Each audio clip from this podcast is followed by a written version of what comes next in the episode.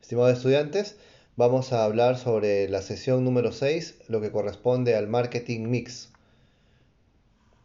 Esta, el marketing mix es una actividad o podríamos denominar uno de los clásicos del marketing, de las actividades de marketing.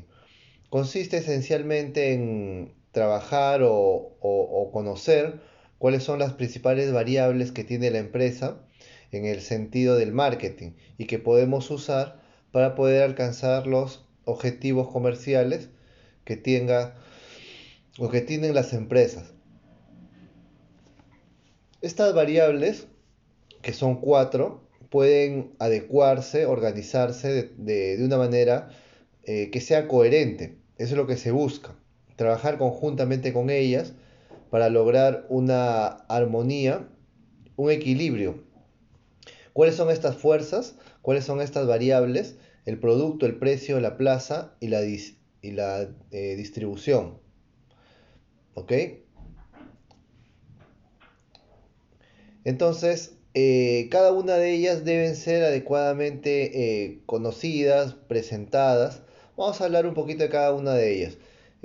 simplemente mencionarles de que este concepto se conoce en el marketing desde los años 60 fue McCarthy quien lo propuso y luego ha sido ya desarrollado por muchos autores, ¿no? Por ejemplo, Kotler es el autor más clásico, más conocido. Sus libros de marketing son los más eh, usados, ¿no? A nivel mundial en esta, en esta materia, ¿no? Creo que todavía no llevan el curso, algunos de ustedes, o quizás algunos sí. Eh, recordarán ahí el tema del marketing mix, ¿no? Es una herramienta básica, ¿no? Es una de las cosas básicas que debe aprender cualquier, cualquier administrador, ¿no?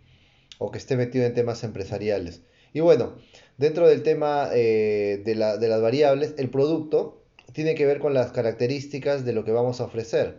Los productos son tanto bienes físicos como servicios que podemos ofrecer.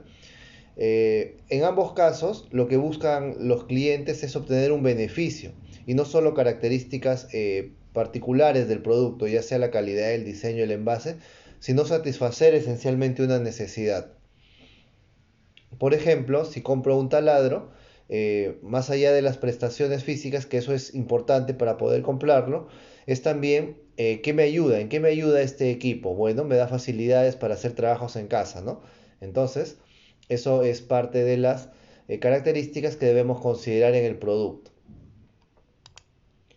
Debemos pensar también en los aspectos psicológicos, en los atributos que tienen estos productos y qué efecto generan en las personas. Otra variable es el precio. Eh, el precio está determinado por diferentes criterios. El más usual tiene que ver con la determinación del costo del producto, es decir, cuánto me cuesta este producto, cuánto me cuesta fabricarlo. Pero también podemos usar eh, comparativamente los precios de mis competidores, cómo está la oferta y la demanda del mercado, si se ha reglamentado el precio, si existe alguna ley, alguna norma que establezca precios o por la garantía, la calidad o la marca que este producto tenga, ¿no? Debemos eh, revisar todos estos criterios de tal manera que podamos fijar adecuadamente el precio de nuestro producto. Eh, en, todos los casos, el precio siempre va a ser fijado por la mirada del cliente y el valor que éste genere en la persona. Debemos pensar en, este, en esta variable, entonces, eh, cómo generar el precio, cómo determinar el precio y por otro lado, cuál es el modelo que vas a usar para poder determinar estos precios, ¿no? Y, cómo planeas también recibir ingresos, ¿no? ¿Qué vas a vender? Depende de lo que vendas, vas a tener un determinado tipo de precio, ¿no? Bien.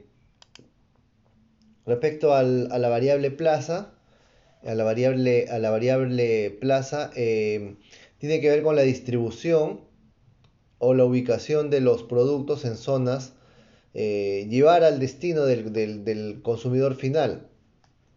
¿no? Entonces tenemos una serie de canales o una serie de, puntos eh, de venta, de territorios, de maneras en las que llevamos el producto a los consumidores finales ¿ok? Depende el nivel de canal que se tenga. Por ejemplo, hay muchas veces el productor vende directamente, otras veces existe un minorista, en otros, en otros tipos de productos existen mayoristas. Y en otros casos existe brokers, ya que estos productos van, viajan a nivel internacional. Sigue una red de distribución distinta, ¿no? Hay que considerar en plaza también el tema de los inventarios, del transporte, de la logística, ¿no? Para, para poder cumplir con la, con la entrega adecuada al cliente. Y la promoción son todas las estrategias para llevar el producto, dar a conocer el producto a los consumidores. También se le llama la mezcla de comunicación o de marketing eh, promocional. Incluye las cinco principales herramientas, que es la publicidad, las relaciones públicas, la promoción de ventas, eh, la mercadotecnia directa y las ventas personales. ¿Okay? Eh, entonces son cinco canales, cinco maneras en las que vamos a, acercarnos al, para promocionar nuestros productos. ¿okay? Y esto se conoce como la mezcla promocional. Bueno, entonces estos cuatro variables que hemos visto, producto, precio, plaza y promoción, vamos a analizarlas, vamos a trabajarlas para nuestra empresa y ver, aquí hay un, hay un cuestionario en la parte final de la presentación que nos da algunas ideas de lo que debemos preguntar o conocer de la empresa para desarrollar esa parte del trabajo. Muy bien, estos son los temas de esta sesión y cualquier duda estaremos viéndolo en la clase. Gracias.